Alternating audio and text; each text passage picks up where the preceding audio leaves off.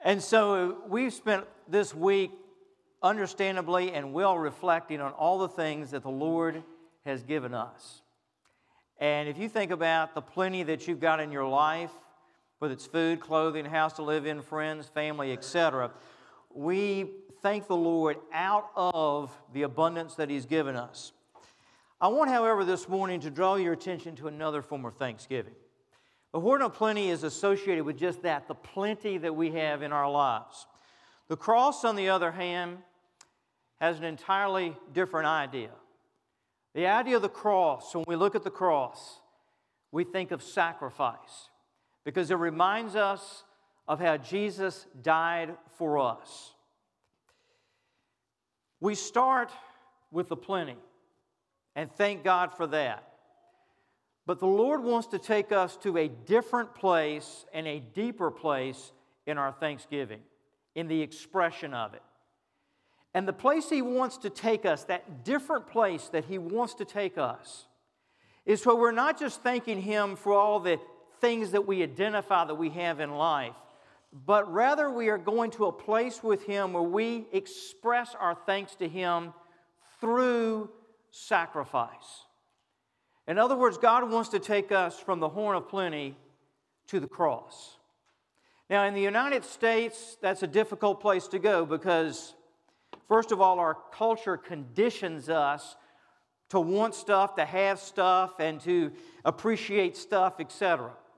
And sacrifice is not something that we associate much with in this culture and we as American Christians have much of an experience with. And yet, sacrifice is where God wants to take us and where we need to go if we're going to develop and deepen our relationship with the Lord Jesus.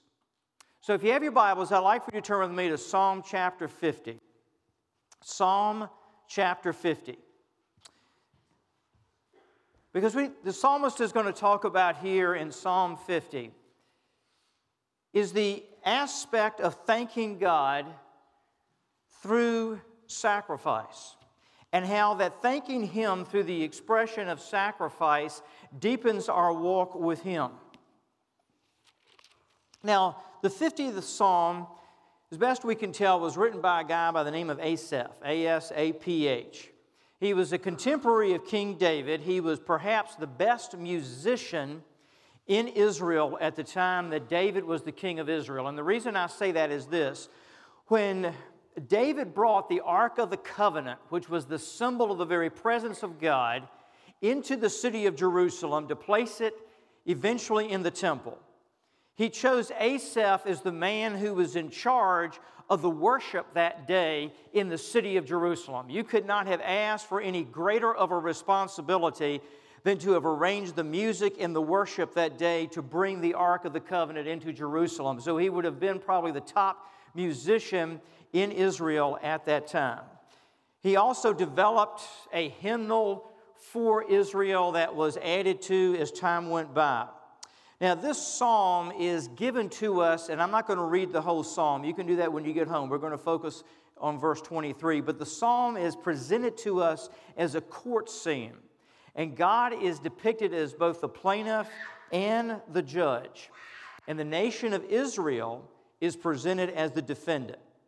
God comes before his people and he lists before them the faults that they have as a nation, and he exposes their faults. Verses 16 through 22, he lists 12 sins of the nation of Israel. Now, the problem that Israel had is that they were looking at the patience of God. In other words, they were walking away from the Lord, they were doing their own thing, they were angering God, but God has incredible patience. But they were interpreting the patience of God that God didn't see their sin any different than they saw their sin. So, because they didn't think their sin was any big deal, it wasn't any big deal with God. And in this psalm, God is saying to them, Your sin is a big deal. The only reason you have not encountered judgment yet is because of my patience. It's not because of you.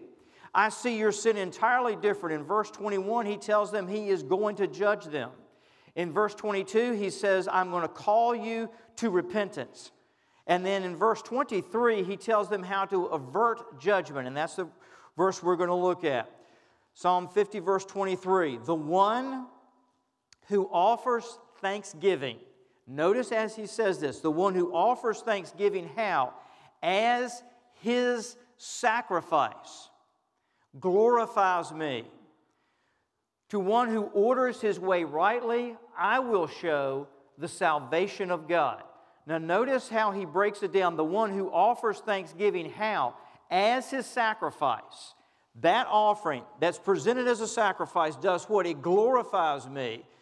To the one who orders his way rightly, to that person, he says, I will show the salvation of God. Now, my sermon outline is contained on the third page or the back page of your bulletin. I invite you, if you would, to follow along with me. Let's look at the first verb there to the one who offers thanksgiving.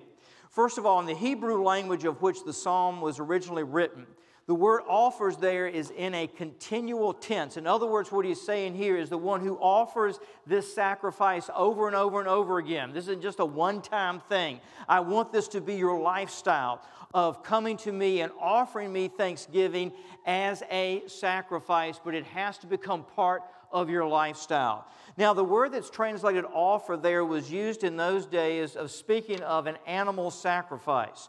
In the Old Testament, sacrificial system, there were a series of offerings that the people were instructed to give. Some were grain offerings, and some were the offerings of animals. The highest sacrifices, the most important sacrifices, and the most costly sacrifices were those that had to do with animals. And in most cases, they were sheep or lambs.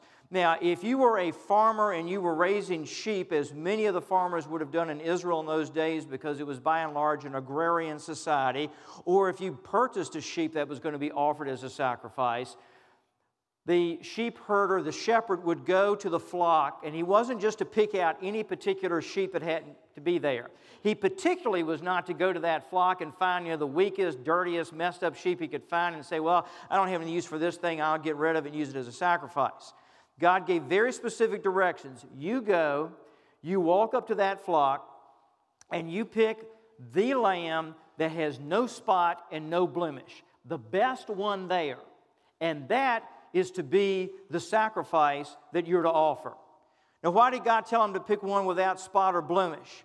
Because God was saying several things to him. Number one, you give me your best. Why should you give me your best? Because nothing less than your best is worthy of me.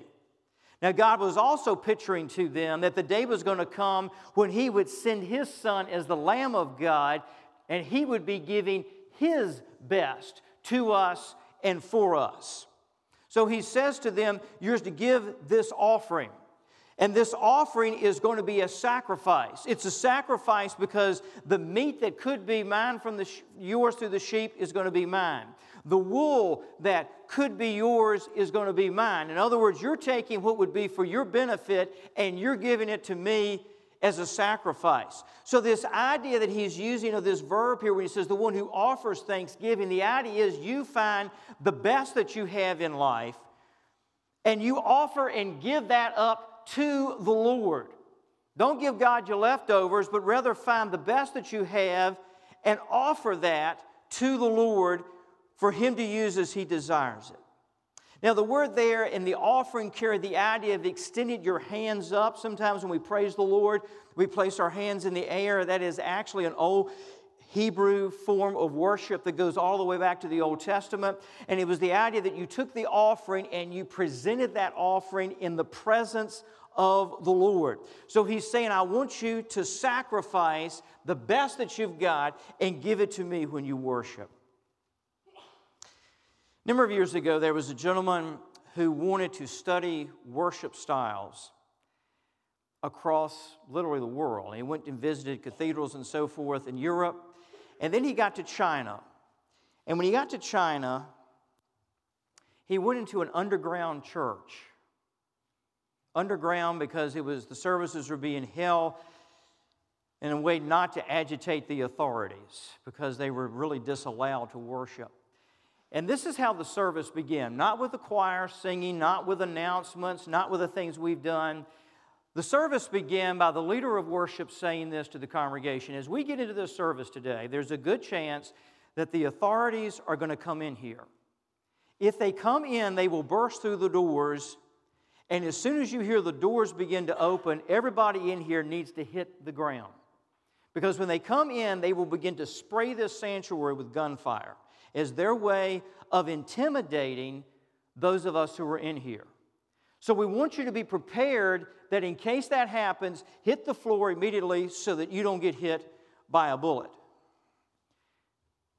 They were being prepared to worship in that their worship would be a sacrifice. They were being prepared to worship that they might actually have to sacrifice their lives in the worship service that day. Folks, when we worship, our worship begins to take on the form of a sacrifice to the Lord, that worship will change us. But how much of what we call worship does not change us? We come in here and we leave the same person that we did when we walked in the door because our worship doesn't change us.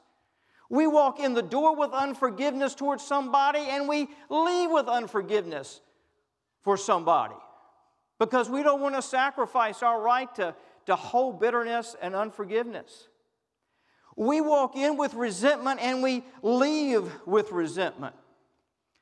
We walk in with sin that secretly we enjoy and we cuddle to ourselves and we walk out the door holding the same sin to ourselves. We walk in and we look around the room and we see a brother or a sister in Christ that we don't like or we're ticked off with or we got something against them and we walk out the door still ticked off with them. We walk in with an addictive behavior that we just won't let go of and we walk out the door because our worship is not changing us and the reason our worship is not changing us is it is devoid of sacrifice. We don't want to give anything up to worship Jesus. But you see, worship is supposed to change us to be like Jesus. If we are truly worshiping Him, if we are offering Him the sacrifice that He's asking for here, then we will be changed.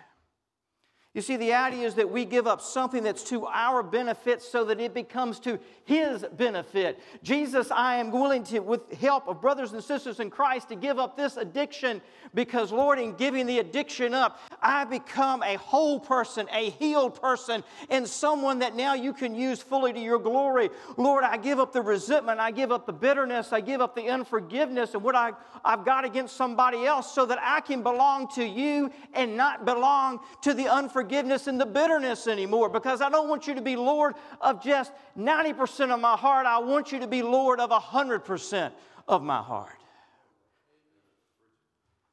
Lord, when I come, I want to give you everything. I want to give you the fears that I have that are holding me back from becoming and being all that you want me to be. You see, this sacrifice of worship purifies our worship so that we do truly glorify Him. This sacrifice of worship makes us faithful. It means that I am finding my contentment in Jesus, not in this world and the things of this world. Folks, one of the, the temptations that we're all going to struggle with for the next month is every time you turn your television on, every time you pick, turn your iPhone on, you name it, they're going to be sitting there telling you if you just get this for Christmas, you'll be content and happy. And by February the 1st, we won't be content and happy with it anymore. Because you see, the things of this world do not make us content and happy. Only Jesus brings true, lasting contentment in life. The time of sacrifice in the Old Testament giving was the time of worship and celebration.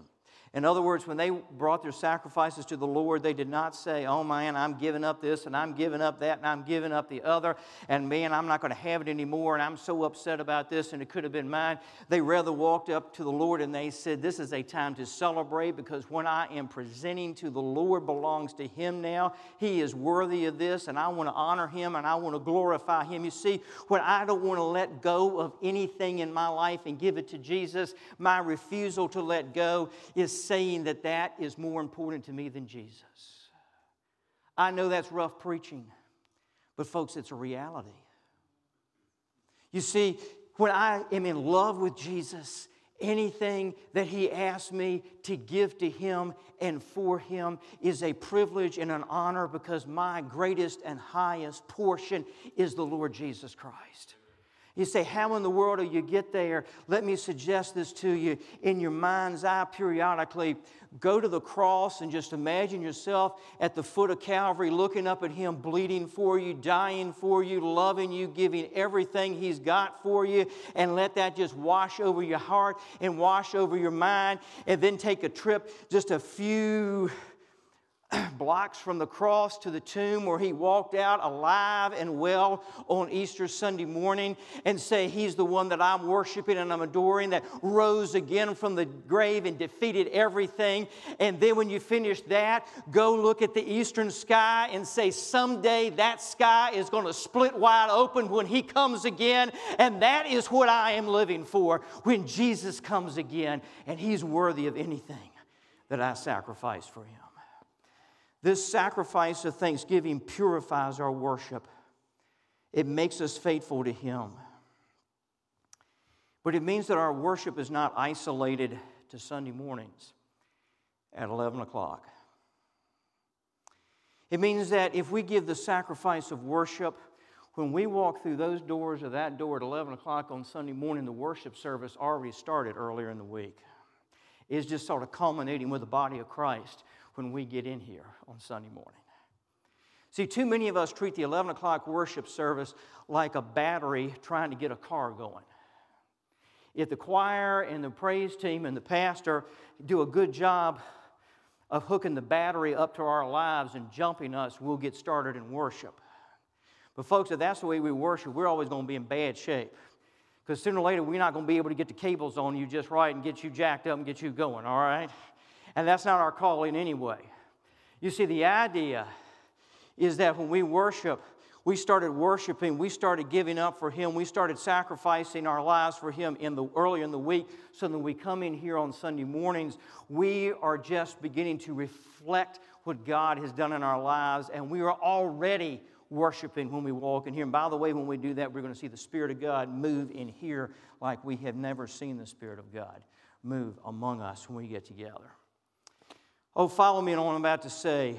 This sacrifice of thanksgiving that I'm talking about here, it is not seeking an experience to make us feel good. What I'm talking about here is not coming here on Sunday morning and saying, I want to walk in church and have an experience this morning that makes me feel good. I want to choir to nail it, so I'm going to feel good. I want to praise band to rock it, so I will feel good. I'm not giving a flip whether I feel good or not, because I'm not after an experience. I'm after Jesus. You see the difference in that? And let me say this if the choir bombs and the praise team is off key, and I can't preach my way through a wet paper bag, as long as He's here, that's all that matters, and we will worship. Because in the end of the day, it is about Jesus and it is only about Jesus. I'm not looking for an experience, I am looking for Him. And if I meet Him and encounter Him, oh, please hear me on Easter Sunday morning, there were no choirs, well, probably some angel choirs singing in the background, but there were no official choirs, there were no praise bands, and there weren't even preachers. All they had was a resurrected Savior, and they couldn't stop worshiping because they had a resurrected Savior. That's where the sacrifice of thanksgiving will take us to. Let's talk about how we worship Him with the sacrifice of thanksgiving. Let's talk about our eyes. Where do, what do I look at? And even more, what do I gaze at? What occupies my eyes? You see, the sacrifice of thanksgiving means I say, God, these eyes are going to look at and they're going to gaze at and they're going to fix in on what honors you and pleases you. That's why Job said, I've made a covenant with my eyes that I will not use them to lust. So, Jesus, you got my eyes. So that my eyes don't look at what they shouldn't be looking at, but that my eyes do look at what they should be looking at. You see, if my eyes are caught up looking at trash that I don't need to be looking at, I can't be looking at the stuff I really do need to be looking at. So, Lord, you get the sacrifice of my eyes. Lord, you get the sacrifice of my tongue, what I say. Now, I don't have time to go into, but the book of James is filled with instructions about how to use this tongue. Lord, this tongue is going to be used to build people up. I'm going to sacrifice it to you so it's not going to be used for me to tear other people down so I can build myself up. My tongue, Lord, is going to be used to praise you. My tongue, Lord, is going to be used to say stuff that honors you, not stuff that dishonors you. And then, Lord, I got to present something else to you as a sacrifice. I got to present this to you as a sacrifice. Now, if your iPhone is like my iPhone, it's got lots of apps on it. And they can be used for positive things and they can be used for negative things. If your iPhone is like mine, it has texting capacity on it. So you can text back and forth as much as you want to. Now, mine's not connected directly to the internet, so I don't have that capacity on it. That's to keep me from being any more addicted to the thing than I'm already addicted to it. Now, why do I say this has got to be presented to Him as a sacrifice? Because we got to be careful that the way we communicate through this honors and pleases Jesus. We've got to be careful that when we respond to people, that man, it's so easy to pull this out and just start throwing things down on it and hitting the sin button instead of asking ourselves, did I think about what I just said? Did I pray through what I just sent? Because sometimes our SEND button becomes our SIN button with the way we hit it and we send it. The stuff that we can access and look at through this does it honor Him? Does it please Him? But oh, let me use it in this one other way. Okay, and this is where I go from preaching to meddling, all right? And my son's here this morning, so I'm going to pick on him, all right, help me illustrate this. If my face is in this, it can't be with this. If I am occupied with this, I cannot be occupied with Him. If I sacrifice this to the Lord so that I put it down so that I can spend more time with Him and focus on Him, let me tell you what I do. And parents and grandparents, please hear me on this, and young people, hear me on this.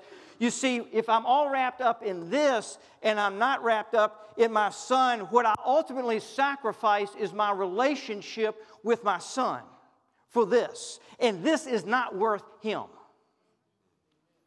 I don't care how good this is, it's not worth him. Now, I'm, please hear me on this because I don't want to shake you up too much, but if you pull yourself away from this and actually look at somebody in the face and talk to them, the world will not come to an end you will survive. You can communicate face to face, and the world will not come to an end, all right? But what we've got to start doing with these devices, and it's the easiest thing in the world to do, is to bury myself in one of these. I understand that. But we've got to start saying, Jesus, how can this be used to your honor and your glory? And sometimes He's going to say, just lay that thing aside and focus on me and focus on other people. The sacrifice means that we often put ourselves in a place where it's a risky business to be a Christian. Where we're going to be ridiculed, mocked, may get passed over for a promotion because people know we follow Jesus. That's the sacrifice. Notice what he says next who orders his way rightly. The idea there where it says his way is a path that is worn by constant walking. In other words, I'm walking with Him every day. Notice His promise I will show Him the salvation of God. I want to draw your attention to two words in that sentence. I will show him the salvation of God. First of all, we saw this last week. The word translated God there is the Hebrew name for God, Elohim. I will show him whose salvation? Elohim's salvation What's the significance of the name of God? There two things. It means strong and majestic. I will show him the salvation of the one who is strong and majestic. And it is the name of God that is used in Genesis 1 and 2, the Creator. I will show him the one who is the Creator, the one who is creating your life. When I offer him that thanksgiving, when I offer him my eyes, when I offer him the various things I spoke of, at that point I'm saying, Jesus, start creating my life. Start creating my life. Now, notice what he says. He says, I'm going to do what? I'm going to show him what? The salvation of God. The word salvation there, every time you see the word salvation in Scripture, you can write the word deliverance beside it, because that's the basic concept of salvation is deliverance. He's going to deliver us from stuff, He's going to deliver us to stuff. He's going to deliver us from living in lies and falsehoods and deliver us to His truth. The Bible says, say it with me, you shall know the truth, and the truth shall set you free. So when He delivers us, He's delivering us from living in falsehood, and He is delivering us into truth. And when you and I start walking in truth, we're going to start walking and living in freedom. Well, let me tell you the other thing He's going to deliver us from. We always say He's going to deliver us from sin and shame and guilt, and He does that when He forgives us and cleanses us. But let me tell you the biggest thing God needs to deliver us from He needs to deliver us from ourselves. Most of the trouble we get in, we get into ourselves. Most of the mess ups, who causes them? We do. He delivers us from us so that He can deliver us to Himself. So I don't have to belong to my mistakes and screw ups anymore. I can belong to Jesus. So I don't have to belong to the things in life that are pulling me down. I can belong to Jesus. And he says, when you give this sacrifice that glorifies him, that brings attention to him, that the end result of that is that you know his salvation, you know his deliverance. The sacrifice of thanksgiving takes us to the place of living and knowing his deliverance, his freedom, and that sense of belonging to him. So I want to ask you the question this morning Are you just living out of the horn of plenty? Or are you and I living out of the sacrifice of the cross? What is it that Jesus is saying to us? You need to give it to me. I want you to give it to me. I'm calling upon you to give it to me. Sacrifice, and it will be painful, but sacrificing it to me he says, if you do that, I will show you my deliverance. You will walk and live in the deliverance I've got for you, but only until you offer that sacrifice of thanksgiving. Let's bow our heads and close our eyes. I want you right now to look over your life and to ask yourself this question Lord, what do I need to sacrifice? What do I need to give over to you? Let Him, by the power of His Spirit, identify that. And then imagine yourself taking it, whatever it is, and placing it in his hands and giving it to him.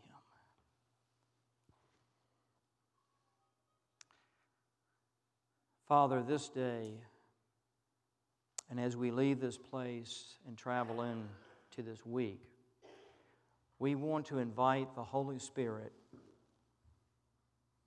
to show us what we need to give to you it may be something very good that we see benefits us, but Lord, you're asking us to give that to you. And Lord, we look for your deliverance, particularly from us. And for, Lord, the way we tend to mess up life.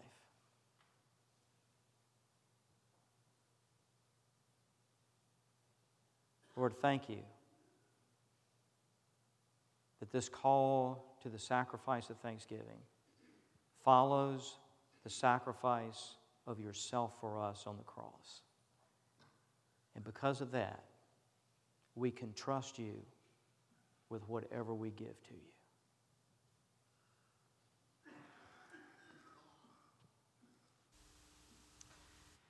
In just a moment, as the praise band leads us in a song of invitation, if you're here and you need to give your life to Jesus, I want to invite you to walk the aisle, and I would love to pray with you about giving your life to Him. If you're here and you need to give something else to Jesus, then I want to ask you to do that. If you need to come and pray, the altar is open. If He's calling you into the ministry and you need to surrender to that call and give yourself to Him in that regard, then why don't you come and say, Lord, I'm sealing this commitment of calling into ministry or into missions. If you're here and, and, and God's saying, you need to surrender yourself to me in your marriage or in your dating life so that that part of your life now begins to honor Him, then I want to encourage you to do that. If you need to do that as a parent, Lord, I, I need to give my parenting to you. I don't know how to do this, God, but I want to give it to you and ask that, Lord, my parenting would be to honor and to glorify you. I want to encourage you to do that. Whatever it is the Spirit of God is speaking to you about, give it to Him.